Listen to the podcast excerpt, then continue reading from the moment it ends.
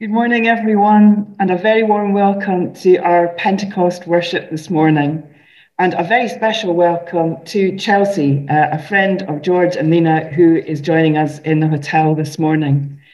It is lovely to see you, and lovely to see so many people who are wearing gold or red or have gold flowers or red flowers, and, and I want to highlight in particular Janet and Roger, who appear to have gone to the trouble of repainting their walls in the appropriate Pentecost colour, and that's way beyond the call of duty. So congratulations to both of you.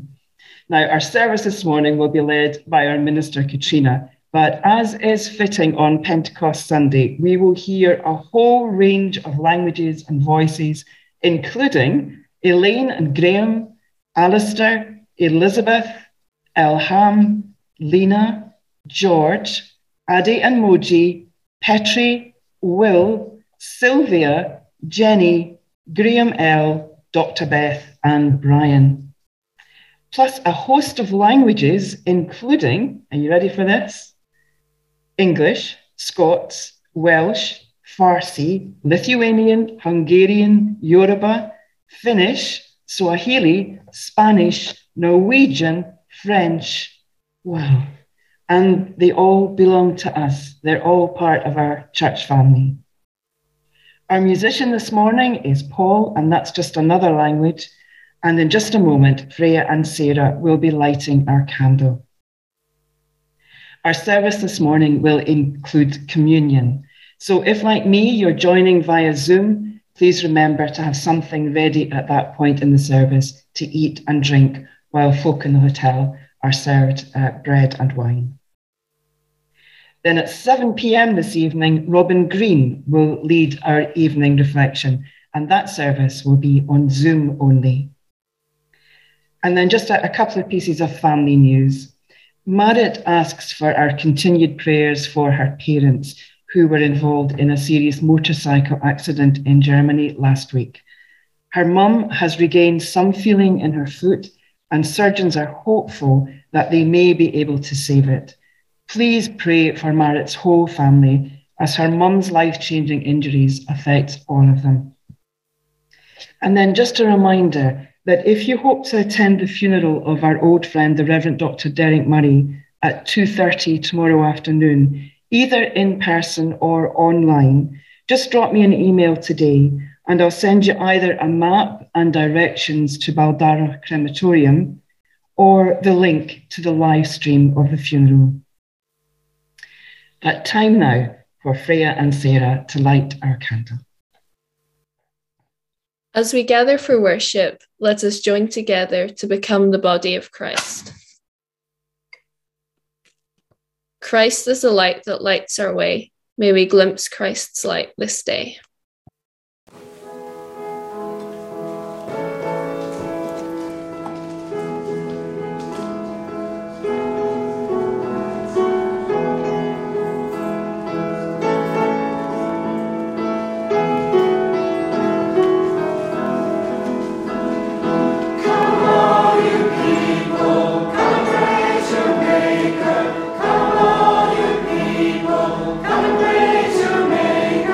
Come on.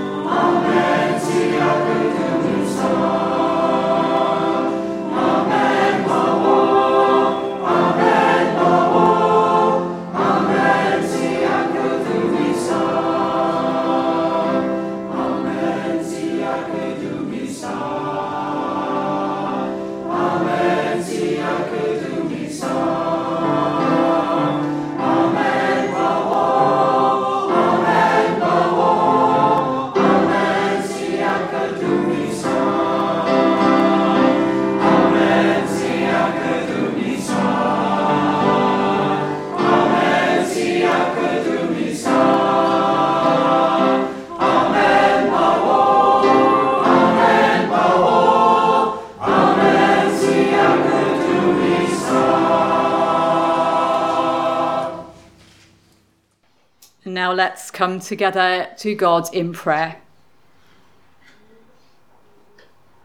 God of freedom, who leads your people from captivity to liberty, we praise and worship you. With the ancients, we join on this fiftieth day since Passover to worship you with joy and delight. God of truth, who speaks in story and song, we praise and worship you. With those who went before us, we delight in the gift of your truths revealed in Scripture. God of new life, who stirs us from complacency to questioning, we praise and worship you. Like those you surprised on the first Pentecost, ordinary people of many nationalities gathered in one place on one special day. God of all life, who has given us the gift of words and language, we praise and worship you. May the words we use and the thoughts we think be kind, gentle, wise and true, both here and now as we intentionally worship, and in the days ahead as we actively serve. Amen. Our Father, who art in heaven, hallowed be thy name. Thy kingdom come, thy will be done on earth as it is in heaven. Give us this day our daily bread, and forgive us our trespasses, as we forgive those who trespass against us. Lead us not into temptation, but deliver us from evil. For thine is the kingdom, the power and the glory, forever and ever. Amen. Our Father in heaven, be hallowed thy name. Thy kingdom come, thy will be done on the earth as in heaven. Give us our bread for this incoming day. Forgive us the wrongs we have wrought, and we have forgiven the wrongs we have done. And say us nae sairly, but save us frae the alien. For the kingdom, the power, and the glory are thine for ever and aye. Ein tad a hwn yn y nefoedd, sancteiddiad y enw, deled y deyrnas, gwyneled ei ewyllus, megis yn y nef, felly ar y ddeia hefyd. Diryw i ni heddiw ein bara benyddiol, y madda i ni ein dyledion, fel y madda yw'n ninnau i'n dyledwyr. Ac nac arwain ni y brofedigaeth, eith y gwarag ni rhag drwg, canes eitho ti yw'r deyrnas, yn erth a gogoniant, yn oes oes oes. Amen. Amen.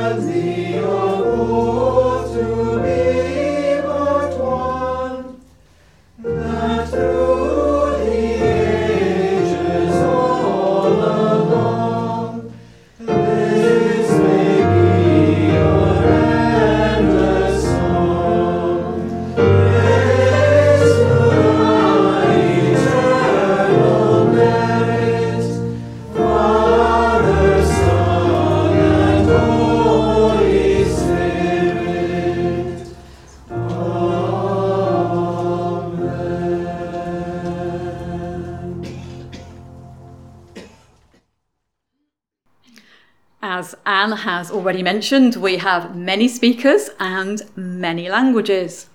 I wonder if you've ever wondered what it might have sounded like on that first Pentecost Sunday. Well, we have a different set of languages from the set that is recorded in the scriptures, but we are going to hear many voices all together and then one at a time. So those who are going to speak, would you like to come and gather here? I'm going to move out of the way, um, and I'll leave you to spread yourselves as you feel comfortable. Okay, so we're going to hear all the voices together as it might have been on Pentecost Sunday, and then one at a time. So three, two, one. Okay, and now we're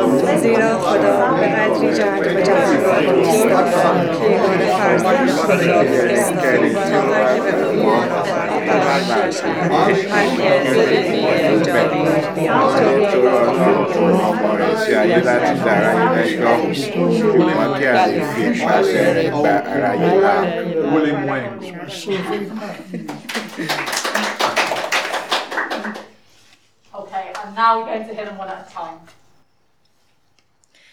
زیرا خدا به قدری مردم جهان را دوست دارد که یگانه فرزند خود را فرستاده است تا هر که به او ایمان آورد هلاک نشود بلکه زندگی جاوید بیابد. Lithuanian. Dievas taip pamilo pasaulį, jog atidavė savo viengimį sūnų, kad kiekvienas, kuris jį tiki, nepražūtų, bet turėtų amžinąjį gyvenimą. Dievas juk nesiuntė savo sūnaus į pasaulį, kad jis pasaulį pasmerktų, bet kad pasaulis per jį būtų išgelbėtas. Hungarian. Mert úgy szerette Isten a világot, hogy egyszülött fiát adta, hogy az, aki hisz ő benne, el ne vesszen, hanem örök élete legyen. Mert az Isten nem azért küldte el a fiút a világba, hogy elítélje a világot, hanem hogy üdvözüljön a világ általa. Nítorí Ọlọ́run fẹ́ aráyé tó bẹ́ẹ̀ gẹ́, tí ó fi ọmọ rẹ̀ kan ṣoṣo fúnni, kí ẹnikẹ́ni tí ó bá gbàgbọ́ má bàa ṣègbé, ṣùgbọ́n kí ó lè ní ìyè nípẹ̀kun. Nítorí Ọlọ́run kò rán ọmọ rẹ̀ sí ayé láti dá aráyé lẹ́jọ́, ṣùgbọ́n kí a lè ti ipasẹ̀ rẹ̀ gba aráyé là. Finish. Jumala on rakastanut maailmaa niin paljon, että antoi ainoan poikansa, jottei yksikään, joka häneen uskoo, joutuisi kadotukseen, vaan saisi iankaikkisen elämän. Ei Jumala lähettänyt poikansa maailman sitä tuomitsemaan, vaan pelastamaan sen. En effet, Dieu a tant aimé le monde qu'il a donné son Fils unique, afin que celui quiconque croit en lui, ne périsse, mais ait la vie éternelle. Dieu, en effet, n'a pas envoyé son Fils dans le monde pour juger le monde, mais pour que le monde soit sauvé par lui.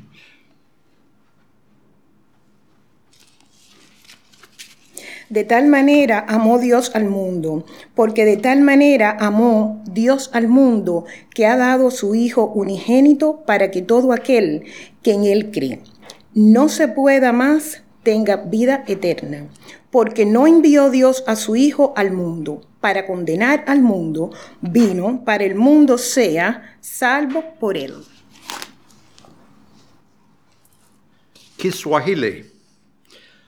Maana Mungu aliupenda ulimwengu hivi, hata akamtoa mwana wake wa pekee, ili kila amwinimie asipotee, bali awe na uzima wa milele.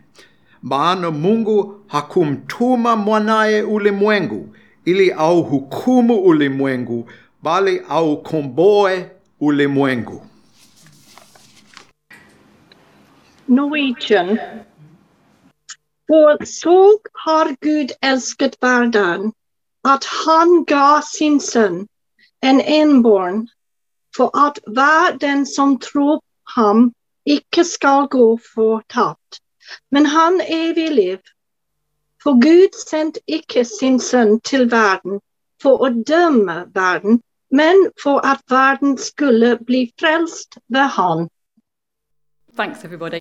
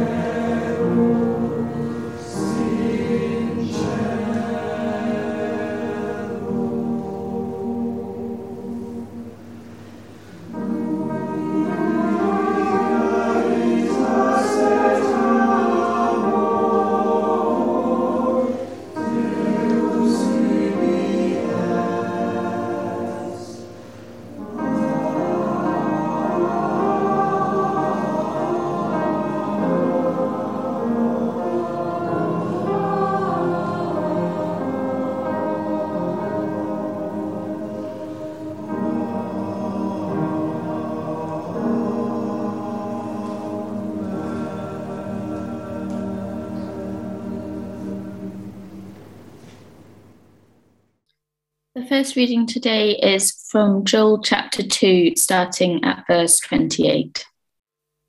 And it shall come to pass afterwards that I will pour out my spirit on all flesh. Your sons and daughters shall prophesy, your old men shall dream dreams, and your young men shall see visions. Even on the male and female servants in those days will I pour out my spirit. When the day of Pentecost came, all the believers were gathered together in one place.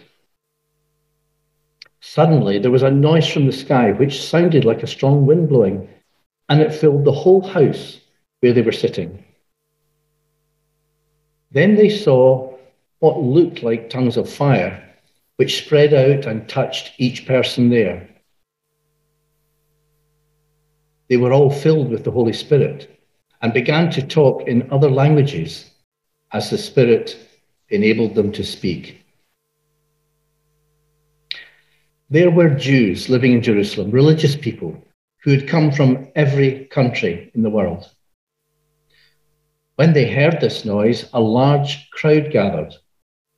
They were all excited because all of them heard the believers talking in their own languages.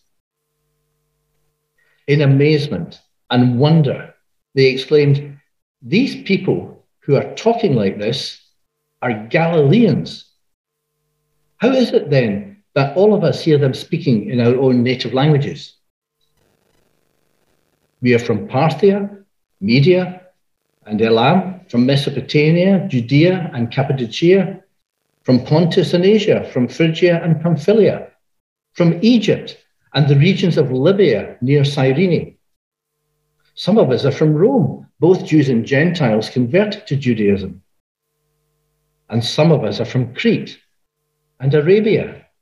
And yet all of us hear them speaking in our own languages about the great things that God has done." Amazed and confused, They kept asking each other, what does this mean?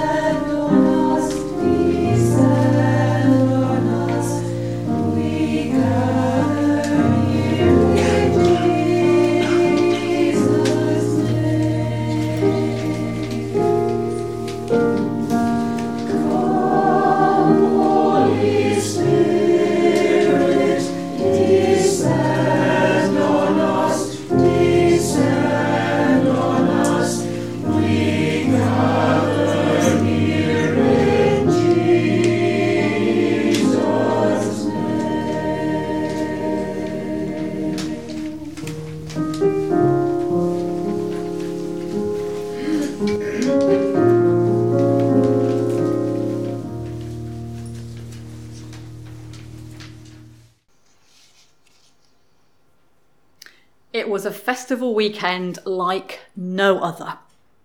The streets were full of happy revellers gathered in one place from all across the known world, come to share in this once-in-a-lifetime moment, able to say, I was there. Shavuot, the Jewish festival which was primarily a celebration of harvest, as people brought the first fruits of their fields as an offering to the temple. Sometimes referred to as the Feast of Weeks, or by the Greek name Pentecost, which simply means fiftieth, it took place seven weeks after Pesach, which we call Passover.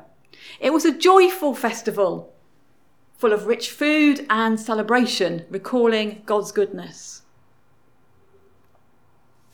It was also a festival that is sometimes called Atzeret, meaning completion, which recalled the giving of the Torah, centred on God's word spoken to Moses on Sinai and recorded for future generations. The work of the Exodus was deemed to be completed in the reception of the law. And to be fair, only really after the destruction of the Second Temple did this second festival become more significant. But at the time that we're reading about in Acts, both of these things would have been recognised and celebrated together. If we open our Bibles at the first page and start to read what's recorded there, the first of the creation myths speaks very important truths to us. That above the primordial chaos, God's spirit hovered, and that God's first recorded act was to speak, to use language. The connection between God's spirit, personified in some parts of scripture as Sophia or wisdom, and the gift of words, and perhaps especially specifically Christ, the Logos, or Word of God, exists before all else. So clearly, language is vital, both in its meaning of essential and of giving life. It's a vital gift to humankind. Very often at Pentecost, there are two Bible readings that get brought together. The story of the Tower of Babel from Genesis chapter eleven and the story of Pentecost from Acts two. And for most of my life, in churches of all different theological hues and traditions, the received wisdom has been that Pentecost is somehow a reversal of Babel. That the multiplicity of languages is a result of divine displeasure, a punishment, if you like, and that Pentecost undoes that.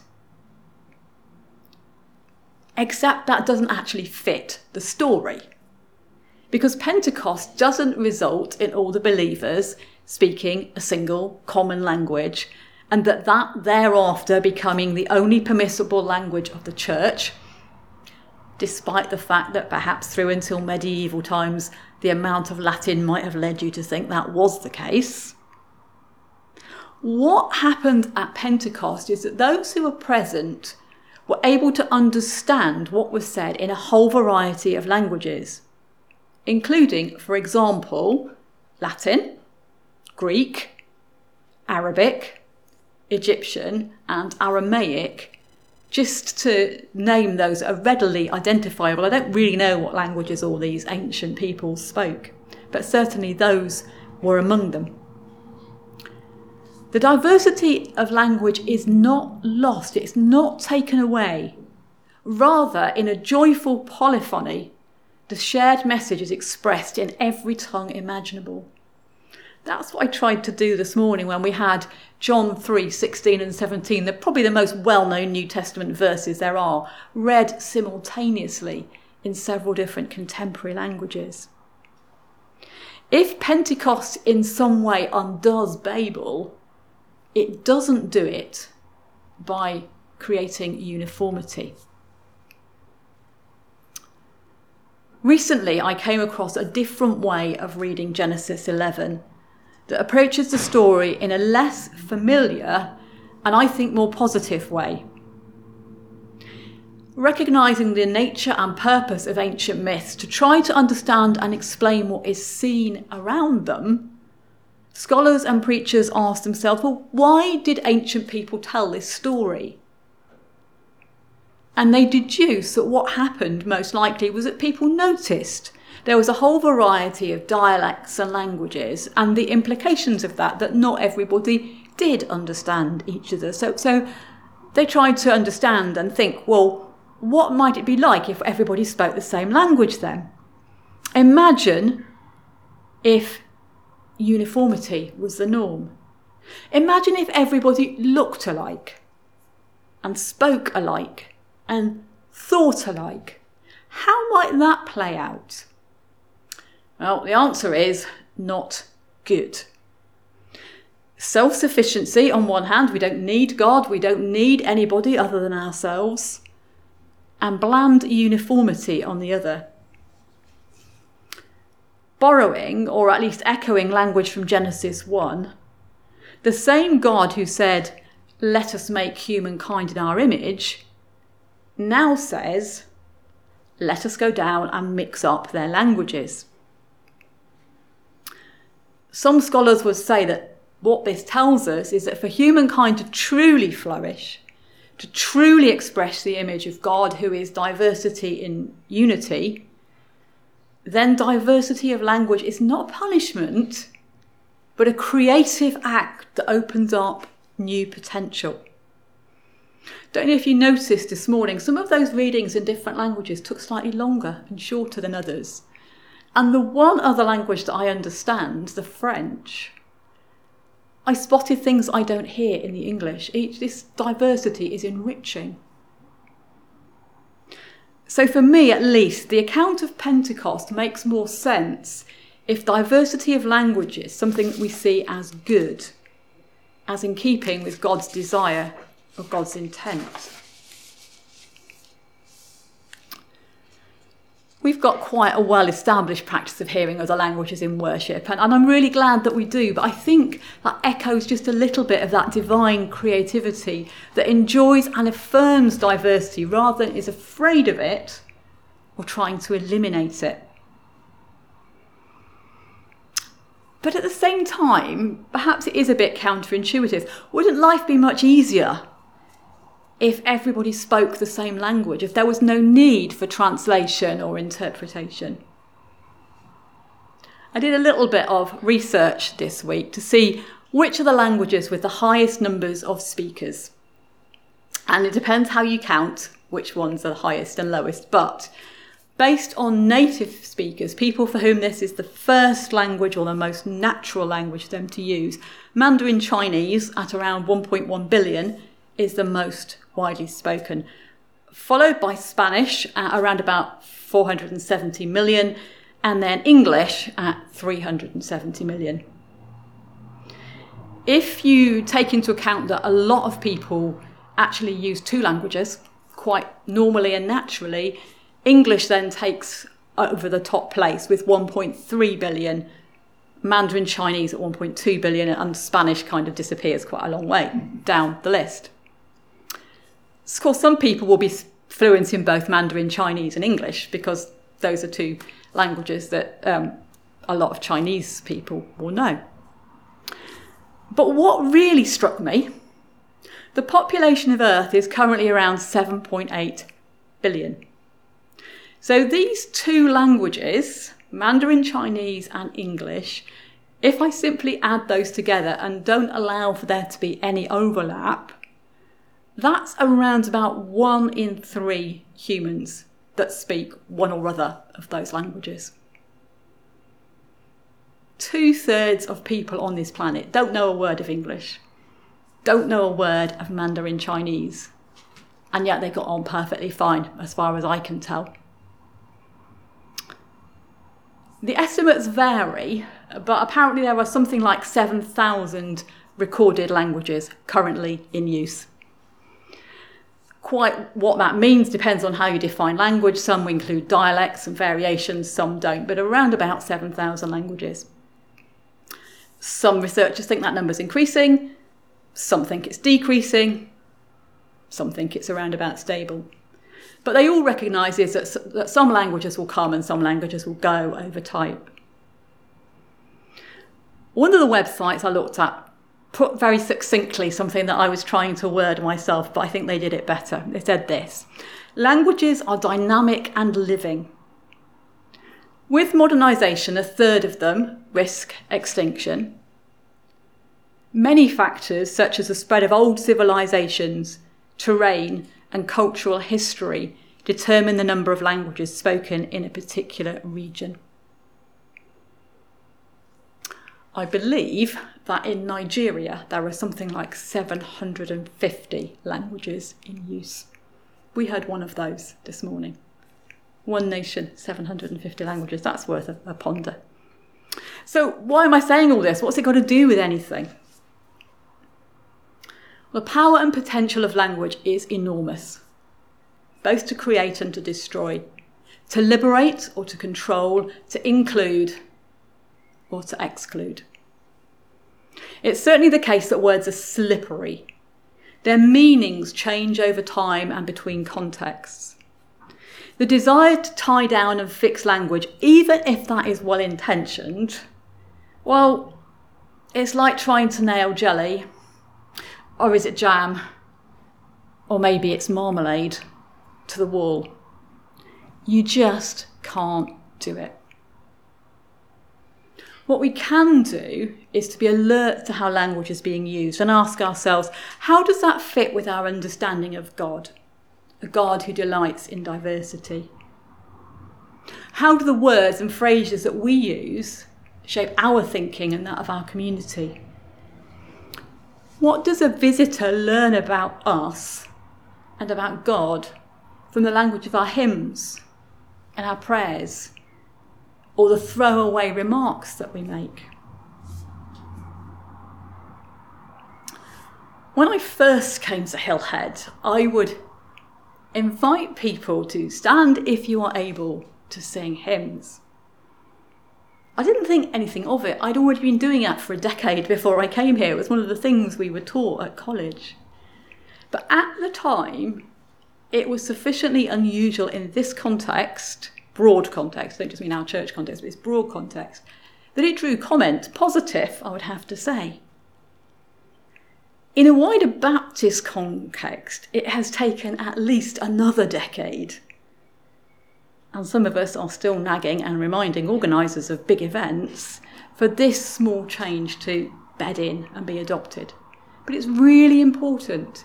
It's a language that recognises that not everybody can stand, not everybody wishes to stand, and certainly everybody not, should not be, as we very often are at big events, told to stand. Stand and sing! So I just go, nah. I do stand afterwards, but I have my little moment. What is the language that helps, encourages and affirms? And what diminishes, demeans or excludes other people? When we started worshipping on Zoom, I slipped completely unthinkingly into the language that was generally around at the time of talking about virtual church. I knew what the intention was, and it was really quick and it was easy as a shorthand.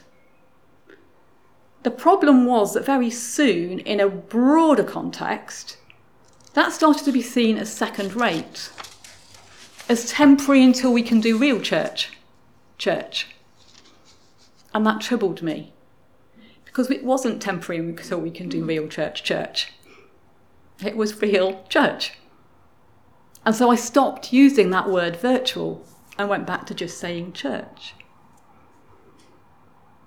And now as we move into hybrid church, I find my language antennae are really twitchy. Digital church actually predates the pandemic, and it was an innovation mainly of those who were unable to attend churches in buildings because of physical disability or mental health considerations or other personal circumstances.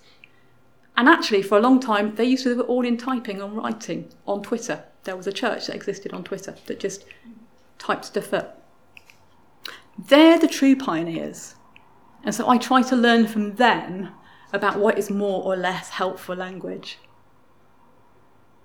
Recently, I was at an event, and you can probably work out which one it was, where a person walked onto the stage and said, "I'd like to welcome those here in person and those watching online." Twitch, twitch, twitch went my antennae. It offended me on many levels. It offended me because language is a gift and because language matters.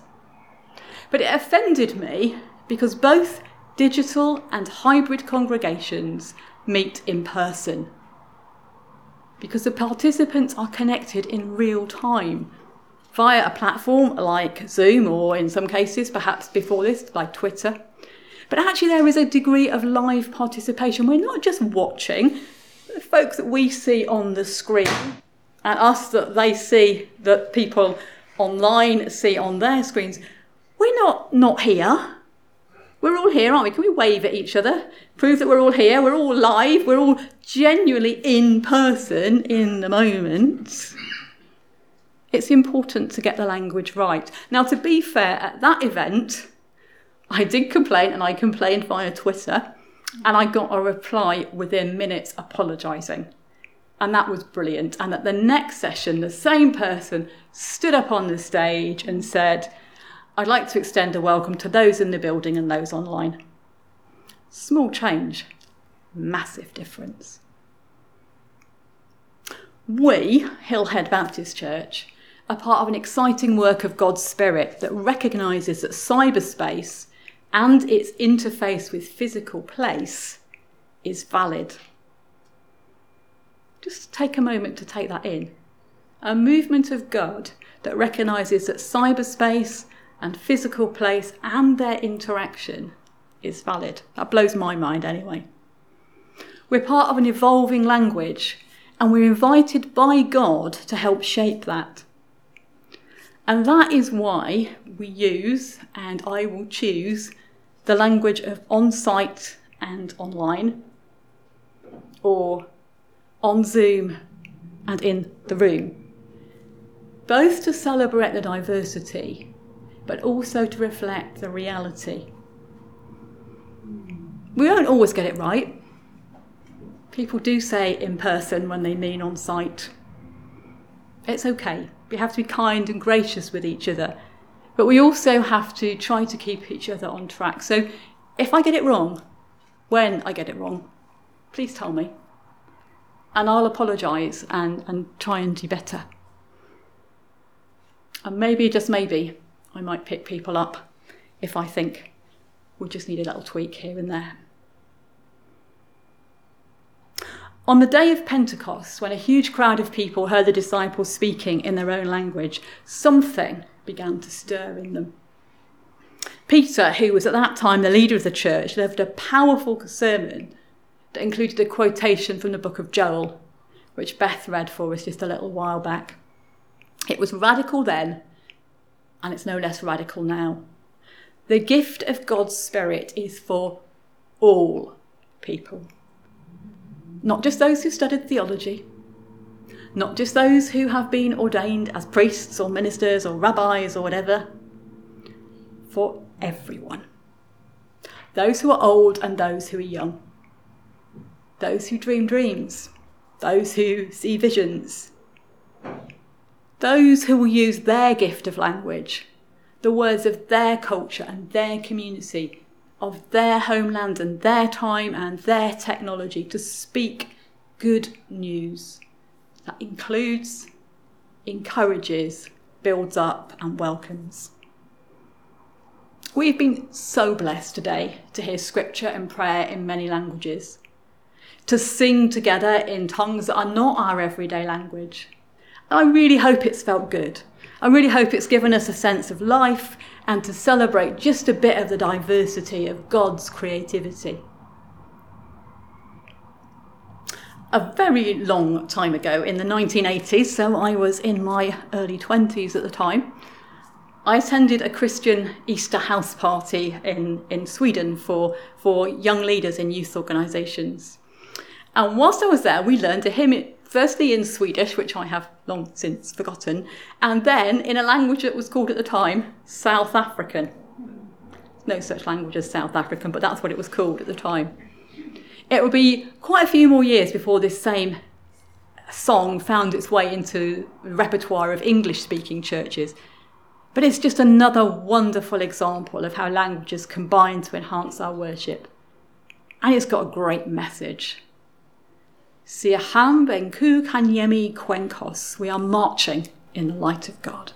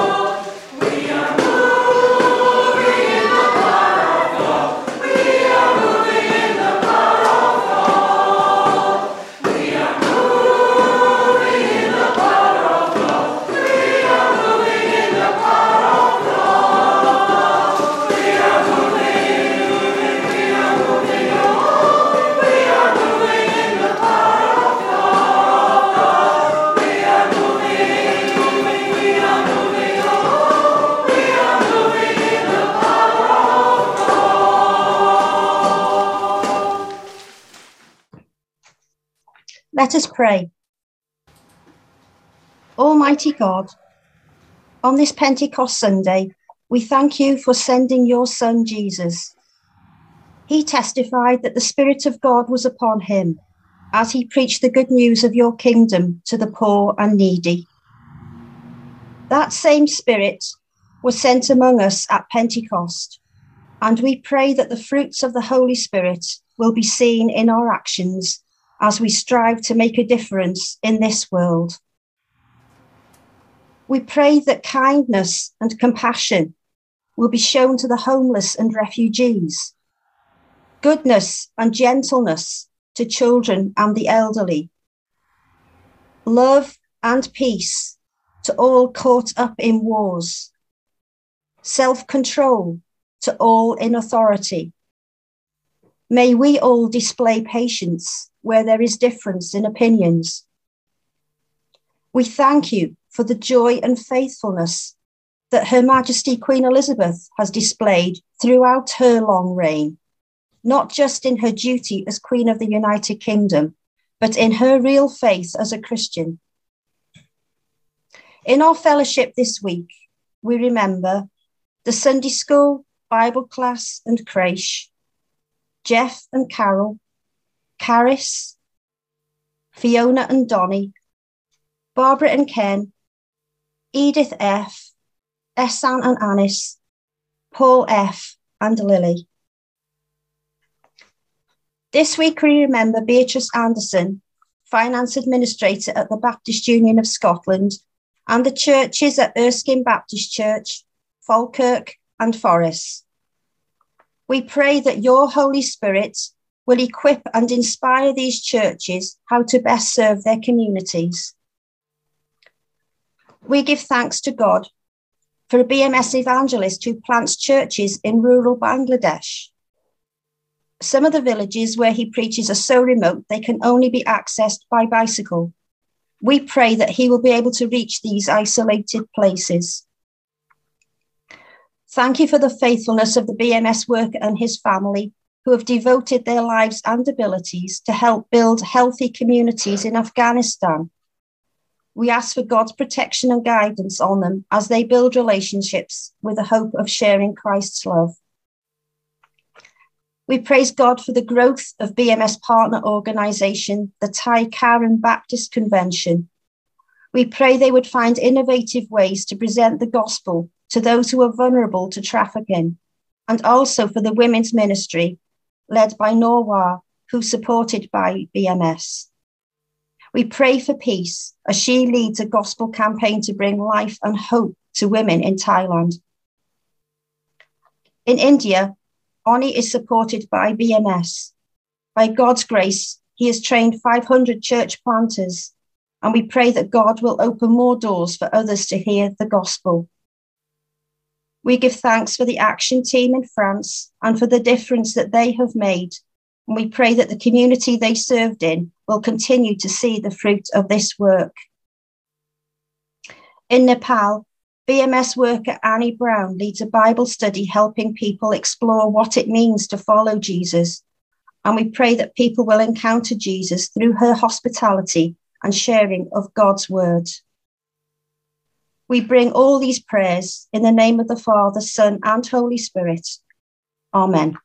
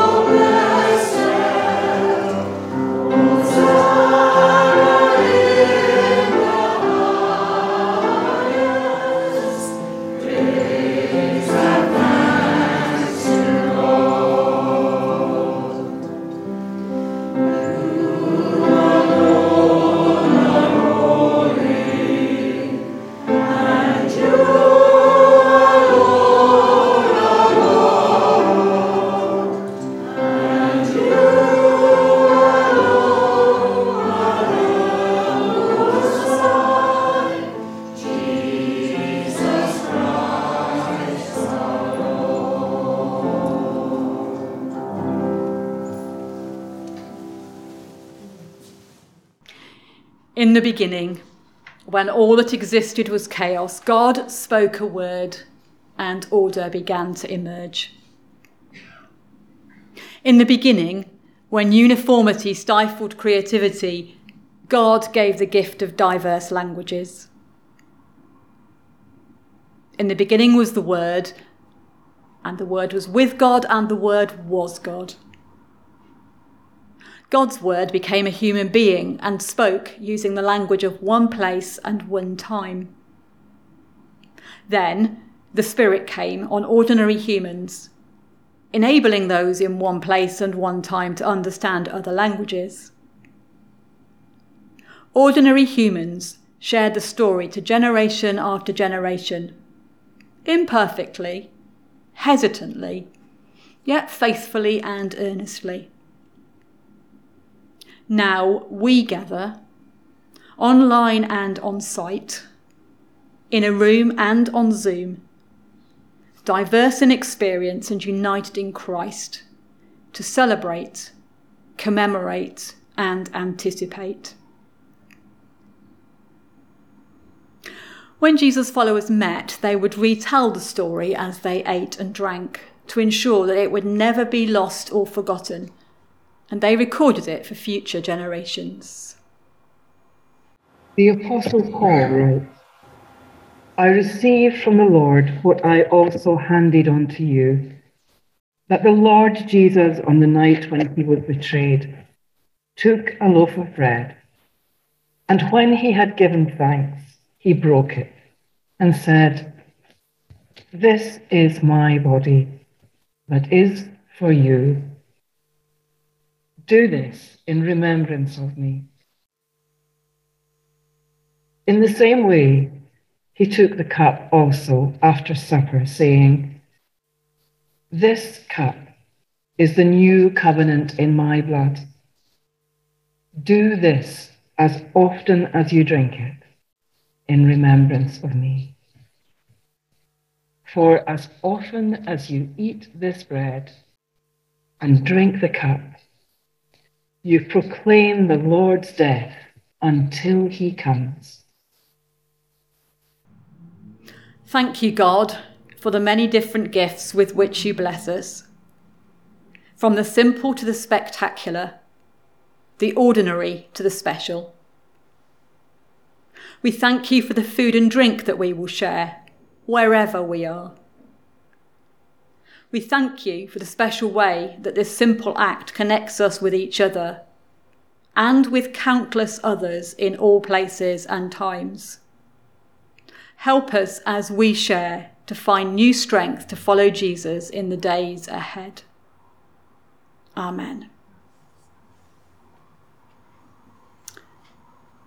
Jesus took the bread, gave thanks, broke it, and shared it with his friends. And we are his friends, so let's eat together in fellowship and thanksgiving.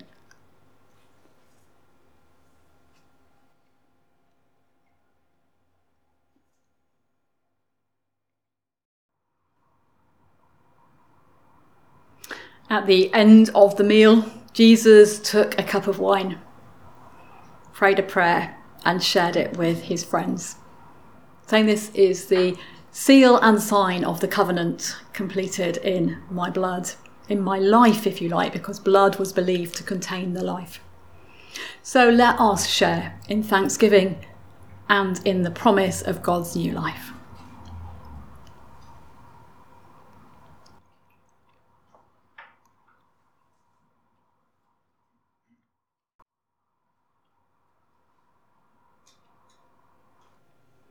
Your human life and death we commemorate.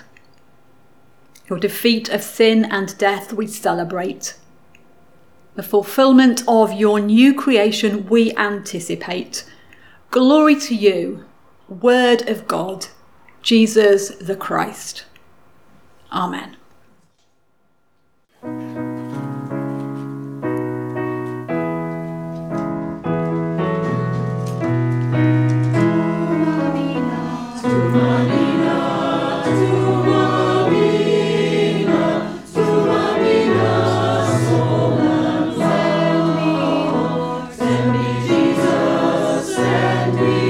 you.